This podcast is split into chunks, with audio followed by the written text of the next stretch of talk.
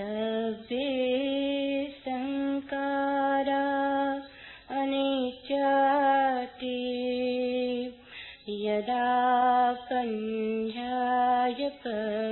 सति अथ निबन्दति दुःखे। ए समको विशुद्ध्या। सर्वे सङ्कारा दुःखाति यदा पच्छाय पश्यति अथ निबन्दति दुःखे। ए समको विशुद्ध्या। सर्वे धम्मा अनात्ताति यदा पश्यति अथ निबन्दति दुःखे। समको विशुद्ध्या। उत्थानकालं मे अनुत्थानो युवा बलि आलस्यमुपेतो संसङ्खप्पमनो कुसितो। पच्छायमग्गम् अलसो न विन्दति। योगां वेजायति भूरि। अयोगा भूरि सङ्कयो एतं द्वेदा पथं झत्वा भवाय विभवाय च। तथत्तानं निवेशेय यथा भूरि पवर्धते। वनं छिन्दध्मा रुक्षम् वनतो जायते भयम् छित्त्वा वनञ्च वनर्थञ्च निब्बान होत भिक्खव।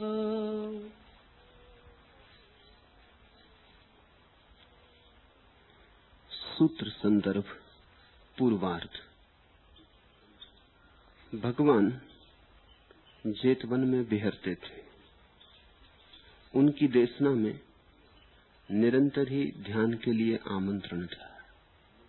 सुबह, दोपहर, साँझ, बस एक ही बात वे समझाते थे, ध्यान ध्यान ध्यान। सागर जैसे कहीं से भी चखो खारा है, वैसे ही बुद्धों का भी एक ही स्वाद है, ध्यान। ध्यान का अर्थ है निर्विचार चैतन्य। पाँच सौ भिक्षु भगवान का आवाहन सुन ध्यान को तत्पर हुए। भगवान ने उन्हें अरण्यवास में भेजा। एकांत ध्यान की भूमिका है। अव्यस्तता ध्यान का द्वार है। प्रकृति सानिध्य अपूर्व रूप से ध्यान में सहयोगी है। उन 500 भिक्षुओं ने बहुत सिर मारा, पर कुछ परिणाम न हुआ। वे पुनः भगवान के पास आए ताकि ध्यान सूत्र फिर से समझ ले। भगवान ने उनसे कहा, बीज को सम्यक भूमि चाहिए, अनुकूल ऋतु चाहिए, सूर्य की रोशनी चाहिए, ताजी हवाएँ चाहिए जल वृष्टि चाहिए, तभी बीज अंकुरित होता है। और ऐसा ही है ध्यान। सम्यक संदर्भ के बिना ध्यान का जन्म नहीं होता है। इसके पहले कि हम सूत्रों में प्रवेश करें, इस छोटे से संदर्भ को, जितनी गहराई से समझ लें, उतना उपयोगी होगा। भगवान जेतवन में विहरते थे। विहार बौद्धों का पारिभाषिक शब्द है। विहार प्रांत का नाम भी विहार इसलिए पड़ गया कि वहाँ बुद्ध विहरे विहार का अर्थ होता है, रहते हुए न रहना। जैसे झील में कमल विहरता है, होता है झील में फिर भी झील का पानी उसे छूता नहीं। होकर भी नहीं होना, उसका नाम है विहार। बुद्ध ने विहार की धारणा को बड़ा मूल्य दिया है। वो समाधि की परम दशा है। एक तो है संसारी, वह संसार में रहता है। जल में कमलवत नहीं, कीचड़ में फंसा। कीचड़ में ही जीता है, कीड़े की भांति कीचड़ में उलझा। फिर एक दिन संसारी घबरा जाता है, घबरा ही जाएगा। इस कीचड़ में कभी किसी ने कुछ सार तो पाया नहीं। कीचड़ में कीचड़ ही हाथ लगी, दुर्गंध बढ़ती ही गई। इस कीचड़ से कभी किसी ने सुख तो जाना नहीं। हाँ इस कीचड़ ने सुख के आश्वासन बहुत दिए, लेकिन कभी कोई आश्वासन पूरा नहीं किया। तो जितना बुद्धिमान आदमी होगा, उतने जल्दी सजग हो जाएगा। बुद्धू होगा, दोहराता रहेगा। लेकिन बुद्धू भी कभी न कभी सजग होगा इस जन्म में, किसी और जन्म में, वर्षों बाद, जन्मों बाद। समय का ही फ़र्क होगा बुद्धिमान में और बुद्धिहीन में, लेकिन एक न एक दिन ये बात तो समझ में आ ही जाएगी कि इस कीचड़ में कुछ सार नहीं है। सार खोजना हो, कहीं और खोजो। तब एक दूसरा खतरा पैदा होता है। वह खतरा है संसार से भाग जाने का। छोड़ दो संसार। भगोड़े बन जाओ। दोनों स्थिति में तुम कमल नहीं बनते। या तो कीचड़ में उलझे होते हो तो कमल नहीं बनते, या फिर झील छोड़ के ही भाग जाते हो, फिर भी कमल नहीं बनते। विहरने का अर्थ होता है, झील को छोड़ना नहीं और फिर भी छोड़ देना, भीतर से छोड़ देना। बाहर से जहाँ हो, हर्ज नहीं, लेकिन भीतर से मुक्त हो जाना। संसार में रहते हुए भी संसार तुम्हारे भीतर न हो तो विहार। इस शब्द को तुमने बहुत सुना होगा, लेकिन इस पर कभी ध्यान न दिया होगा। बुद्ध की कथाओं में तो बार बार आएगा, बुद्ध यहाँ विहरते थे, बुद्ध वहाँ विहरते थे। बुद्ध की तो सारी कथाएँ ही इसी से शुरू होंगी कि भगवान कहाँ विहरते थे। इस शब्द को खूब ध्यान करना कभी कभी तुम्हें भी इसका अनुभव हो सकता है। किसी शांत दशा में तुम अपने घर में बैठे हो और अचानक तुम पा सकते हो कि घर तुम्हारे भीतर नहीं है। तो तुम्हें विहार का स्वाद मिलेगा। तुम अपनी पत्नी के पास बैठे हो और चौंक कर तुमने देखा कि कौन पत्नी, कौन पति? कौन मेरा, कौन तेरा? क्षण भर को एक अजनबी राह पर मिलन हो गया है, फिर बिछड़ जाएँगे। न पहले इसका कुछ पता था, न बाद में इसका कुछ पता रह जाएगा ये थोड़ी सी देर के लिए संग साथ हो लिया है। नदी नाव संयोग। ये जल्दी ही टूट जाएगा। इसमें कोई अनिवार्यता नहीं है। इसमें कोई आवश्यकता नहीं है। संयोगिक है। संयोग मात्र है। ऐसा अगर तुम्हें स्मरण आ जाए, पत्नी के पास बैठे बैठे तो तुम पाओगे पास भी बैठे हो, शायद हाथ हाथ में भी ले लिया है, लेकिन इतनी दूरी हो गई। तुम कहीं और, वह कहीं और। दोनों के बीच अनंत आकाश जितना फासला होगा तो विहार का अनुभव होगा तो विहार का स्वाद लगेगा। ये शब्द ऐसे नहीं है कि इनका अर्थ तुम शब्दकोश में खोज लो। ये शब्द ऐसे हैं कि जीवन के कोष में इनका अर्थ खोजना पड़ता है। ये शब्द बड़े जीवंत हैं। ये शब्द ही नहीं है। ये चित्त की दशाएँ हैं। भोजन करने बैठे हो। भोजन कर रहे हो। और कभी होश सध जाए क्षण भर को भी तो तुम्हें दिखाई पड़ेगा। भोजन तो शरीर में जा रहा, तुम में तो जा ही नहीं सकता। तुम में तो जाएगा कैसे? तुम तो चैतन्य हो। चैतन्य में भोजन कैसे जाएगा? भोजन तो देह में जा रहा। और भोजन देह की ही ज़रूरत है, तुम्हारी ज़रूरत भी नहीं। देह में जाएगा देह बनाएगा, तुम तो दूर खड़े देख रहे अगर भोजन करते समय ऐसी प्रतीति तुम्हें हो जाए तो विहार तो विहर गए। तो उसी क्षण में तुम बुद्धत्व के पास पहुँच गए। संसार में रहे और संसार में न रहे, कमलवत हो गए। ऐसा ये अद्भुत और अनूठा शब्द है। इसका अर्थ है, जल से गुजरो लेकिन जल तुम्हें छुए नहीं। एक जैन गुरु अपने शिष्यों को कहता था बार बार जल से गुजरो और जल तुम्हें छुए नहीं। शिष्य जैसे शिष्य होते हैं, सोचते थे ये बात हो नहीं सकती। प्रतीक्षा में थे कि कभी मौका लग जाए और गुरु को नदी में से गुजरते देख लें। ऐसा मौका भी आ गया। तीर्थ यात्रा पर गए थे और एक नदी पार करनी पड़ी। तो सारे शिष्य बड़े ध्यान से देख रहे थे कि गुरु के पैर को पानी छूता या नहीं। पानी तो छुएगा ही। पैर तो पैर है, पानी पानी है। कोई पानी किसी के लिए नियम थोड़ी छोड़ देगा। पानी छुआ तो शिष्यों ने गुरु को घेर लिया। उन्होंने कहा बार बार कहते हैं, जल से निकलना और पानी छुए नहीं। हमने बहुत निकल के देखा, छूता था तो हमने सोचा, हमसे नहीं सकता है। आप तो साध लिए होंगे। आप भी निकल रहे हैं और जल छू रहा है। वो गुरु हंसा उसने कहा कहा? मुझे जल नहीं छू रहा है। और जिसे छू रहा है, वो मैं नहीं पता नहीं समझे, शिष्य या नहीं समझे। भोजन जब तुम कर रहे हो तो जो भोजन कर रहा है, वह तुम नहीं हो। वस्त्र तुम जब पहन रहे हो तो जो वस्त्र पहन रहा है, जिस पर वस्त्र पहनाए जा रहे हैं, वह तुम नहीं हो। जब तुम धनी हो गए, तब तुम धनी नहीं हुए। जब तुम गरीब हो गए, तब तुम गरीब नहीं हुए। जब तुम्हें पद पर बैठा दिया तो तुम पद पर नहीं बैठे। तुम तो सदा साक्षी हो।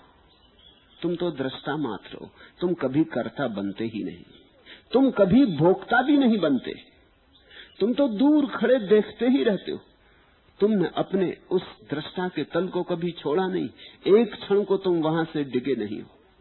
वही तुम्हारी भगवत्ता है। जिसको विहार आ गया, वही भगवान हो गया।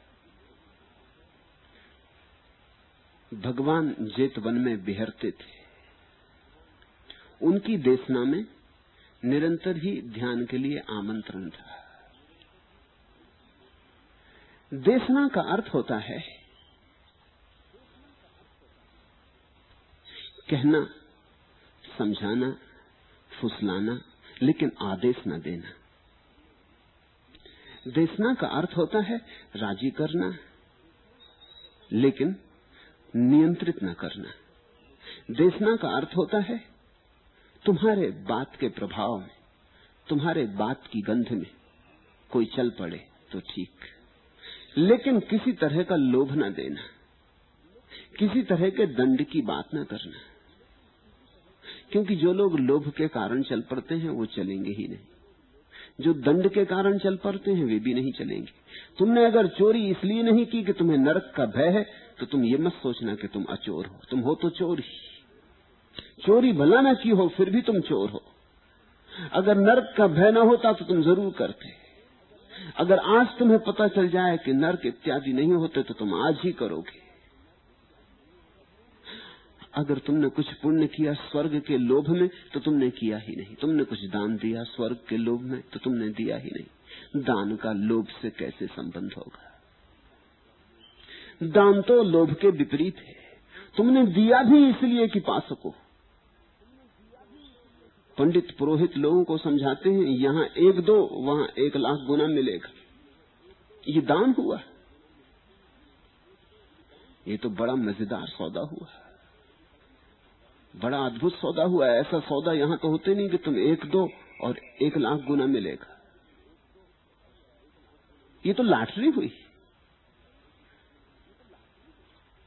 और ये तो बिल्कुल पक्का है कि मिलने ही वाला है।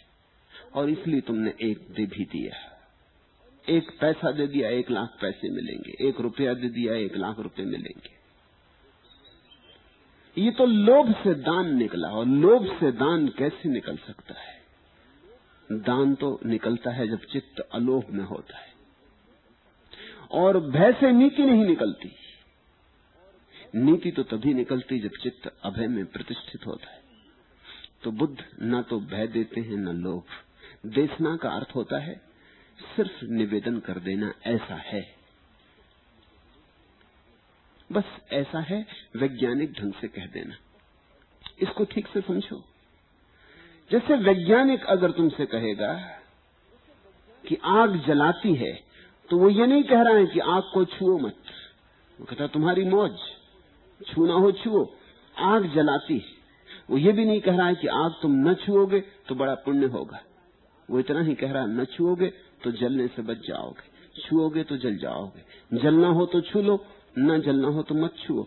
लेकिन जब वैज्ञानिक कहता आग जलाता है, जलाती है तो वो केवल तथ्य की सूचना दे रहा है। वो इतना ही कह रहा है कि ये आग का गुणधर्म है कि वो जलाती तुम्हें करना हो करो, ना करना हो ना करो। तुम्हारे लिए कोई आदेश नहीं है। देशना का अर्थ होता है आदेश रहित उपदेश। सिर्फ़ तथ्य का निवेदन। तो बुद्ध निरंतर ही ध्यान के लिए देशना देते थे। सुबह, दोपहर, साँझ, बस एक ही बात समझाते थे, ध्यान ध्यान ध्यान। एक और जैन फकीर के संबंध में मैंने सुना है। एक विश्वविद्यालय का अध्यापक उसे मिलने गया। उस अध्यापक ने कहा, मुझे ज़्यादा समझाने की ज़रूरत नहीं मैं पढ़ा लिखा आदमी शास्त्र से परिचित हूँ। बौद्ध शास्त्रों का ही अध्ययन किया है, उसी में मैं पारंगत हूँ। इसलिए आप मुझे संक्षिप्त भी कहेंगे तो मैं समझ जाऊँगा। इसलिए लंबे प्रवचन की ज़रूरत नहीं है। आप मुझे सार की बात कह दें। आपने जो पाया है, उसको संक्षिप्त में कह दें। मैं कोई मूढ़ नहीं हूँ कि मुझे आप समझाएँ। आप बस इशारा कर दें मैं समझ जाऊँगा। बुद्धिमान को इशारा काफ़ी होता है। ऐसा उसने कहा। वो फकीर चुप ही बैठा रहा। कुछ भी न बोला। एक शब्द न बोला। थोड़ी देर चुप ही रही। फिर उस अध्यापक ने पूछा, आप कुछ कहते नहीं? उस फकीर ने कहा, मैंने कहा, मौन ही सार है। तुम समझे नहीं, चूक गए। तुम्हें भ्रांति है कि तुम बुद्धिमान हो। मैं चुप रहा। मेरी चुप्पी से ज़्यादा और क्या कहूँ? यही सार है, सारे अनुभव का मैं शांत रहा। तुम्हारे पास आँखें होती तो तुम देख लेते, ये प्रज्वलित शांति ये जलता हुआ भीतर का दिया। मैं चुप रहा। तुमने ही कहा था कि ज़्यादा मत कहना। शब्द में तो ज़्यादा हो जाएगा। मैंने उतना ही कहा जितना कहना ज़रूरी था। मैं सिर्फ़ मौजूद था, लेकिन तुम चूक गए। अध्यापन कहा, ठीक है, आप ठीक कहते, इतनी गहरी मेरी समझ नहीं। एक आध दो शब्दों का उपयोग करेंगे तो चलेगा। फिर से कहें तो उसने कुछ बोला नहीं? रेत पर बैठा था। उंगली से रेत पर लिख दिया, ध्यान। अध्यापक ने कहा, इतने से भी काम नहीं चलेगा, कुछ थोड़ा और कहें। फिर बोलते क्यों नहीं? रेत पर लिखने की क्या ज़रूरत है? उस फकीर ने कहा, बोलने से यहाँ की शांति भंग होगी। ध्यान शब्द तो बोल दूँगा, लेकिन ध्यान की यहाँ जो अवस्था बनी है वो भंग होगी, लिखने से भंग नहीं होती, इसलिए रेत पर लिख दिया।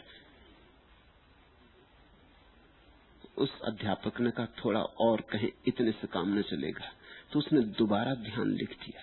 अध्यापक ने और ज़ोर मारा तो उसने तीसरी बार ध्यान लिख दिया। अध्यापक तो पगला गया, उसने कहा होश में आप वही वही शब्द दोहराए जा रहे जैन फकीर हंसने लगा। उसने कहा, सारे बुद्धों ने बस एक ही शब्द दोहराया, सारे जीवन एक ही शब्द दोहराया। कितने ही शब्दों का उपयोग किया हो, लेकिन दोहराया एक ही शब्द, ध्यान ध्यान ध्यान। भाषा बदली हो, शैली बदली हो, कथा बदली हो, प्रसंग बदला हो, लेकिन एक ही बात कही है, ध्यान ध्यान ध्यान। सुबह दोपहर साँझ बस एक ही बात समझाते थे ध्यान। सागर जैसे कहीं से भी चखो खारा है, वैसे ही बुद्धों का भी एक ही स्वाद है ध्यान। बुद्धों को भी कहीं से भी चखो, ध्यान का ही स्वाद आएगा। फिर बुद्ध चाहे महावीर हो, चाहे मोहम्मद हो, चाहे कृष्ण हो, चाहे क्राइस्ट हो, इससे कुछ फ़र्क नहीं पड़ता। जहाँ बुद्धत्व हुआ है, वहाँ से बस एक ही खबर आती, एक ही निमंत्रण आता है, एक ही बुलावा आता है। ध्यान। बुद्ध बार बार ऐसा कहते थे कि जैसा सागर को कहीं से भी चखो, खारा ही है। इस घाट चखो, उस घाट चखो। दिन में चखो, रात में चखो। चुल्लू से चखो कि प्यालियों में भर के चखो। सागर खारा ही है। ऐसे ही बुद्धों से दिन में सुनो कि रात, कि इस कोने से आओ कि उस कोने से। कि यह प्रश्न पूछो कि वह, इस बुद्ध से पूछो कि उस बुद्ध से। जो भी जाग गए, उनका स्वाद एक ही है ध्यान। स्वभावता जागे हुए का एक ही स्वाद होगा जागरण, और सोए हुए का एक ही स्वाद होता है निद्रा। सोए हुए आदमी कितने ही भिन्न हो, उनकी नींद एक जैसी है, उनकी तंद्रा एक जैसी तुम सब यहाँ सो जाओ आज रात। तो जब तक जागे हो, तब तक थोड़ा बहुत शायद भेद भी हो, सोते ही तो सब भेद मिट जाएँगे। एक सी निद्रा सब पर छा जाएगी। फिर कोई आके अलग अलग चेहरों का निरीक्षण करने लगे तो एक ही तो स्वाद पाएगा, निद्रा का। कितना ही खोजबीन करे, स्त्रियाँ सोई होंगी पुरुष सोए होंगे, बच्चे सोए होंगे बूढ़े सोए होंगे। स्वस्थ सोया होगा, अस्वस्थ सोया होगा। कुरूप और सुंदर सोए होंगे, गरीब और धनी सोए होंगे। संसारी और सन्यासी सोए होंगे, लेकिन नींद एक सी होगी। नींद का स्वाद एक सा है। बेहोशी नींद का स्वाद है। ऐसी ही घटना परम जागरण में भी घटती। जो भी जागे, उनका स्वाद एक है। निश्चित ही उनके शब्द अलग कृष्ण संस्कृत में बोले, बुद्ध पाली में बोले, महावीर प्राकृत में बोले, जीसस अरेमैक में बोले, मोहम्मद अरबी में बोले, भाषाओं के भेद अलग अलग घाट अलग अलग रंग ढंग की प्यालियाँ अलग अलग देश अलग अलग काल में बने हुए पात्र, लेकिन स्वाद एक है। और जो इस स्वाद को पहचान लेता है, वही धार्मिक है। फिर वो हिंदू नहीं रह जाता, मुसलमान नहीं रह जाता, ईसाई नहीं रह जाता, सिर्फ़ धार्मिक रह जाता। और धार्मिक होना परम स्वतंत्रता है। तब फिर कहीं से भी खबर आती है, वो पहचान लेता है कि वो संदेश भगवान का ही है। ध्यान का अर्थ है निर्विचार चैतन्य। थॉटलेस कॉन्सियसनेस निर्विचार चैतन्य को ख्याल में लो। दो बातें हैं। एक तो निर्विचार। कंटेंट लेस कोई विषय वस्तु न रह जाए चेतना में। कोई चीज़ बचे ना जिसके संबंध में तुम सोच रहे हो। कोई सोच विचार ना बचे। जैसे कि दिया जले। लेकिन दिए के आसपास कोई भी चीज़ ना हो जिस पर प्रकाश पड़े। ऐसी चैतन्य की दशा हो कि आसपास कुछ भी ना हो जिस पर चेतना पड़े जिसके प्रति तुम चेतन हो। कुछ भी चेतन होने को ना बचे सिर्फ़ चेतना बचे शुद्ध चेतना बचे। तो पहली तो बात है विचार शांत हो जाएँ, शून्य हो जाएँ, विदा हो जाएँ, आकाश से बदलियाँ चली जाएँ, कोरा आकाश बचे। और दूसरी बात है, ये आकाश जागा हुआ हो, चैतन्यपूर्ण हो। अक्सर ऐसा नींद में हो जाता है, गहरी निद्रा में विचार तो चले जाते हैं, स्वप्न भी चले जाते लेकिन साथ ही साथ तुम भी चले जाते हो। इसलिए पतंजलि ने सुसुप्ति को ध्यान के बहुत करीब कहा है। जरा सा भेद बताया है। वो जरा सा बड़ा भेद छोटा नहीं। पतंजलि ने कहा, सुसुप्ति और समाधि एक जैसे है। जरा सा भेद है। सुसुप्ति में निद्रा होती है, समाधि में जागरण होता है। इतना सा भेद है। अन्यथा दोनों एक जैसे, क्योंकि दोनों में विचार नहीं होते। सुसुप्ति भी निर्विचार होती है और समाधि भी निर्विचार होती है। मगर समाधि में भीतर का आदमी जागा होता है। ऐसा समझो कि एक आदमी को क्लोरोफार्म दे दिया। और उसको स्टेचर पर रख के ले आया और इस बगीचे में घुमाया। ज़रूर, उसके नासापुट फूलों की गंध से परिचित होंगे, लेकिन उसे होश नहीं। ठंडी हवाएँ उसके मुख को छुएँगी, शीतलता उसके आसपास बहेगी, लेकिन उसे पता नहीं। पक्षी गीत गाएँगे, लेकिन उसे पता नहीं। सुंदर फूल खिलेंगे, लेकिन उसे पता नहीं। फिर तुम उसे बगीचे में घुमा कर ले गए। जब उसे होश आएगा तो वो कुछ भी न कह सकेगा, कहाँ गया था? गया तो था बगीचे में, लेकिन वो खुद कुछ भी न कह सकेगा। वो होश में नहीं था। बगीचे में तो गया था, लेकिन होश में नहीं था। फिर उसी आदमी को होश में लाओ। बगीचा वही है, पक्षी वही है, उनकी गुनगुनाहट वही है। गंध वही है, हवाएँ वही है, लेकिन अब ये आदमी जागा हुआ है। सुसुप्ति में हम रोज ही उस बगीचे में जाते हैं जिसका नाम परमात्मा है। लेकिन हम जाते हैं बेहोश, क्लोरोफार्म की दशा में। रोज रोज हम उसके पास पहुँचते इसलिए जिस दिन तुम ठीक से नहीं सो पाते, उस दिन बड़ी बेचैनी लगती। उस दिन परमात्मा से संबंध ना हो पाया। मूर्छित ही सही। लेकिन अपने घर लौट जाते हो गहरी नींद में। ऊर्जा मिलती जीवन मिलता है, ताजगी मिलती जिस दिन गहरी नींद आ गई, उस दिन सुबह तुम उठ के अपने को ताज़ा पाते हो, नया जीवन पाते हो। जिस दिन गहरी नींद न आई, उस दिन तुम थके मांदे होते सुबह। अपने मूल स्रोत से संबंध न जोड़ा। सुसुप्ति में भी संबंध जुड़ता है, लेकिन संबंध मूर्छा का है। समाधि में संबंध जुड़ता है, होश पूर्वक। जागे हुए तुम परमात्मा में प्रवेश करते हो, जागे हुए लौटते हो। और अगर जाग कर गए और जाग कर लौटे तो फिर लौटते ही कहा? फिर तो वहीं स्थित हो जाते हो। फिर आना जाना सब चलता रहता है और तुम बने वहीं रहते हो, वहीं ठीक अपने अंतस्थल के केंद्र पर।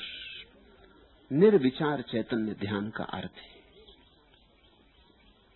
पाँच सौ भिक्षु भगवान का आवाहन सुन ध्यान को तत्पर हुए। भगवान ने उन्हें अरण्यवास में भेजा। एकांत ध्यान की भूमिका है। ध्यान के प्राथमिक चरण में एकांत गहरा सांस देता है। एकांत का इतना ही अर्थ नहीं है कि तुम अकेले हो। एकांत का यही अर्थ है कि तुम्हारे भीतर भीड़ ना हो। तो बाहर की भीड़ भी अगर छोड़ दो तो थोड़ा सहयोग मिलता है, लेकिन थोड़ा। उस पर ही निर्भर मत हो जाना, क्योंकि कोई जंगल में भी बैठ के औरों का विचार कर सकता है। पहाड़ की गुफा में बैठ के भी घर की सोच सकता है, दुकान की सोच सकता है। सोचने पर कोई नियंत्रण नहीं है। तो भीड़ तो फिर भीतर बनी रहेगी। न भीड़ बाहर हो, न भीड़ भीतर हो। दूसरे की मौजूदगी भीड़ है। वस्तुतः या विचारता। दूसरे की अनुपस्थिति एकांत है। अगर तुम बाज़ार में, भीड़ में बैठे हुए एकांत साध पाओ तो इससे सुंदर कुछ भी नहीं। अगर ये कठिन हो शुरू शुरू में तो कभी कभी समय निकाल कर पहाड़ पर चले जाओ, जंगल में चले जाओ, वर्ष में कुछ दिन अकेले में बिताओ, जहाँ बिल्कुल भूल जाओ कि कोई दूसरा है भी, जहाँ तुम एकमात्र बचो जहाँ कोई बोलने को ना हो, जहाँ कोई विचारने को ना हो। जहाँ दूसरा तुम्हारी सीमा न बनाता हो, वहाँ तुम असीम हो जाओगे। एकांत ध्यान की भूमिका है। प्राथमिक भूमिका है। शुरू शुरू में सभी को सहयोग मिलता है। लेकिन इस एकांत से जो ग्रसित हो जाते, उन्होंने भूमिका का उपयोग न किया, भूमिका उनके लिए फांसी बन गई। कुछ लोग जंगल जाते, फिर लौटने में डरने लगते। एकांत में जाना ज़रूर। लेकिन एकांत लक्ष्य नहीं है। एकांत तो केवल प्राथमिक भूमिका है। आना तो लौट कर यही, परीक्षा तो यही होगी। अगर एकांत में जाके अच्छा लगा और तुम उस अच्छे लगने के कारण वहीं बस रहे और तुम डरने लगे कि अब भीड़ में जाएँगे तो ध्यान टूट जाएगा तो ध्यान तुम्हारा लगा ही नहीं। जो भीड़ में जाने से टूट जाए, वो ध्यान नहीं। ध्यान का तो अर्थ ही यह है कि अब तुम इतने सबल हो गए कि अब अगर तुम भीड़ में भी आओगे तो भी कोई अंतर ना पड़ेगा। भीड़ हो या ना हो, तुम्हारे भीतर अब भीड़ नहीं हो सकती। तुम इतने तो जाग गए। हाँ शुरू शुरू में उपयोगी हो सकता है। हम पौधे को लगाते हैं तो शुरू शुरू में उसके पास बागुड़ लगा देते हैं। अभी कमज़ोर है, अभी कोमल है। अभी जरा सी चीज़ से टूट जाएगा, हवा का बड़ा झोंका आ जाए, कि कोई जानवर आ जाए, कि कोई बच्चा उखाड़ ले, जल्दी ही पौधा बड़ा हो जाएगा। पौधा बागुड़ के ऊपर निकल जाएगा, फिर बागुड़ हम हटा देंगे। अब कोई हर्ज नहीं, अब पौधे की अपनी जड़ें फैल गई ज़मीन में। अब वो अपने पैरों खड़ा हो गया। अब आकाश से होड़ लेगा, बड़ी हवाओं से टक्कर लेगा। अब आए जिससे आना हो, अब कोई अंतर नहीं पड़ेगा। ऐसा ही ध्यान है। शुरू में कोमल तंतु होते ध्यान के, तब एकांत उपयोगी है। इसलिए बुद्ध ने एकांत में भेजा, अरण्य में भेजा, कहा, जंगल चले जाओ। अव्यस्तता ध्यान का द्वार है, और जंगल में अव्यस्त हो जाना आसान होगा, करने को कुछ बचेगा नहीं। भीड़ भाड़ में तो करने को हज़ार बातें, करना ही करना सुबह से साँझ तक करना ही करना, हम उसमें डूब ही जाते करने की बाढ़ है। मौका ही नहीं मिलता कि कभी थोड़ी देर को ना करने का मज़ा भी ले। और करने वालों ने इस बुरी तरह हमारे मन को आच्छादित किया है कि अगर तुम खाली बैठे हो तो लोग कहेंगे आलसी हो। अगर तुम खाली बैठे हो तो लोग कहेंगे खाली मत बैठो, खाली मन शैतान का घर हो जाता। अगर तुम थोड़ी देर को आँख बंद करके बैठो तो लोग कहेंगे, क्या आलस्य कर रहे हो? अरे, कुछ करो, कर्मठ बनो। आँख बंद करके तुम बैठते हो तो तुम देख लेते हो, कोई देख तो नहीं रहा। तो लोग समझेंगे कि क्या कर रहे हो। ना करने के संबंध में इतना विरोध है। शांत बैठने के संबंध में इतना विरोध है कि आदमी बैठता भी है तो दरवाजे द्वार लगा के खिड़की बंद करके बैठता है। कि कोई देखे ना। क्योंकि लोग कहते हैं, कुछ कर रहे हो तो तो ठीक, कुछ नहीं कर रहे तो फिर क्या कर रहे हो?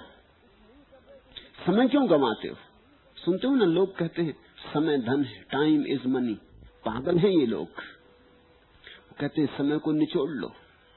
कुछ कर गुजरो, कुछ थोड़ा धन और बढ़ा लो। एक पद पर और चढ़ जाओ। तिजोड़ी थोड़ी और बड़ी कर लो, मकान थोड़ा और बड़ा बना लो। कुछ कर गुजरो थोड़ा समय हाथ में है, अभी तो मौत आएगी, सब पड़ा रह जाएगा। मगर इसका उन्हें याद भी नहीं। वो कहते, समय का उपयोग कर लो। करने करने की बड़ी आपत आती है। और जो भी जीवन का परम सत्य ना करने में उपलब्ध होता है। कर्म से नहीं, अकर्ता के भाव से उपलब्ध होता है। शांत और शून्य दशा में उपलब्ध होता है। करने से संसार मिलता है, न करने से परमात्मा मिलता है। किए किए। मिट्टी से ज़्यादा कुछ हाथ नहीं लगता। सोना तो बरसता है जब तुम ना करने की दशा में आते हो। तो भेजा उन्हें एकांत में ताकि अव्यस्त हो सके। अनऑक्युपाइड छोटे मोटे जीवन के रोज़मर्रा के काम न रह जाएँ, घड़ियाँ खाली हों शांत वृक्षों के नीचे बैठ सके पक्षियों के गीत सुन सके। जलप्रपात का नाच सुन सके, सरिता की कलकल सुन सके, हवाओं की मरमर वृक्षों से निकलती हुई सुन सके, आकाश के चाँद तारे देख सके। प्रकृति सानिध्य अपूर्व रूप से सहयोगी है। मनुष्य ने एक दुनिया बना ली, प्रकृति के विपरीत मनुष्य ने अपनी दुनिया बना ली। सीमेंट के रास्ते, सीमेंट के मकान, सीमेंट के जंगल आदमी ने बना लिए। उनमें कहीं खबर ही नहीं मिलती कि परमात्मा भी है। बड़े नगर में परमात्मा करीब करीब मर चुका है। क्योंकि परमात्मा की खबर वहाँ मिलती है जहाँ चीज़ें बढ़ती हैं। पौधा बड़ा होता है तो खबर देता है जीवंत। अब कोई मकान बड़ा तो होता नहीं, जैसा है वैसे होता है। रास्ता सीमेंट का कोई बढ़ता तो नहीं, जैसा है वैसे रहता है। मुर्दा है। जीवन का लक्षण क्या है? बढ़ाओ। वृद्धि। वर्धमान होना जीवन का लक्षण है। हमने एक मुर्दा दुनिया बना ली, मशीनें बढ़ती नहीं, मकान बढ़ते नहीं, सीमेंट के रास्ते बढ़ते नहीं। सब मुर्दा है, सब ठहरा हुआ है। इस ठहरे हुए में हम जी रहे हैं, हम भी ठहर गए जिनके साथ हम रहते हैं, वैसे ही हम हो जाते मनोवैज्ञानिक कहते हैं कि जो आदमी मशीनों के साथ काम करता है धीरे धीरे मशीनी हो जाता हो ही जाता है। ये बिल्कुल स्वाभाविक है। हमारा कृत्य धीरे धीरे धीरे धीरे हमारी आदतें बना देता है। वही हमें घेर लेता है। आदमी ने जो एक लोहे और सीमेंट की दुनिया बनाई है, वो बड़ी खतरनाक है। वहाँ आदमी के हस्ताक्षर तो मिलते हैं, लेकिन परमात्मा की कोई खबर नहीं मिलती। परमात्मा को खोजने के लिए, परमात्मा की थोड़ी झलक के लिए प्रकृति के करीब जाना उपयोगी है। क्योंकि वहाँ सब कुछ नाचता हुआ है। अभी भी जीवित है। अभी भी वृक्ष बढ़ते हैं, अभी भी फूल खिलते हैं। शहरों में तो आकाश दिखाई ही नहीं पड़ता। महानगरों में तो चाँद तारे उगते कि नहीं पता ही नहीं चलता। महानगरों में सूरज अब भी आता है कि जाता है, कब आता, कब जाता, किसी को खबर नहीं होती। जीवन का जो भी श्रेष्ठ है, सुंदर है। उसकी तरफ़ आँखें बंद हो गई। अपनी आँखें गड़ाए। हम भागे जाते, घर से दफ्तर दफ्तर से घर। एक मकान से दूसरे मकान में भागते रहते। चारों तरफ़ भीड़ है, आदमी ही आदमी चारों तरफ़ पागलपन है। चारों तरफ़ उपद्रव है, दंगे फसाद है। और चारों तरफ़ आदमी की बनाई हुई झूठी कृत्रिम दुनिया है। इस झूठ में अगर परमात्मा मर गया हो या परमात्मा का पता ना चलता हो तो कुछ आश्चर्य तो नहीं। इस सदी में अगर परमात्मा सबसे कम मौजूद है तो उसका कुल कारण इतना है कि आदमी बहुत मौजूद हो गया है। और आदमी ने सब तरफ़ अपना इंतज़ाम कर लिया है। सब तरफ़ से परमात्मा को खदेड़ के बाहर कर दिया है। परमात्मा का निष्कासन कर दिया गया है।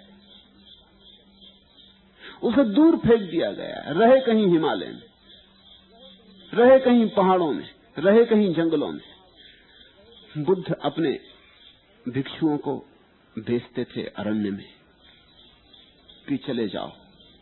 और उन दिनों तो आदमी इतना मज़बूत नहीं था जितना आज है। और उन दिनों तो नगर इतने विकृत न हुए थे जितने आज है। फिर भी बुद्ध भेजते थे जंगलों में। उन्होंने भी वृक्षों और नदियों के किनारे बैठकर उसकी झलक पाई थी। तो उन्होंने भेजा। प्रकृति सानिध्य अपूर्व रूप से सहयोगी है।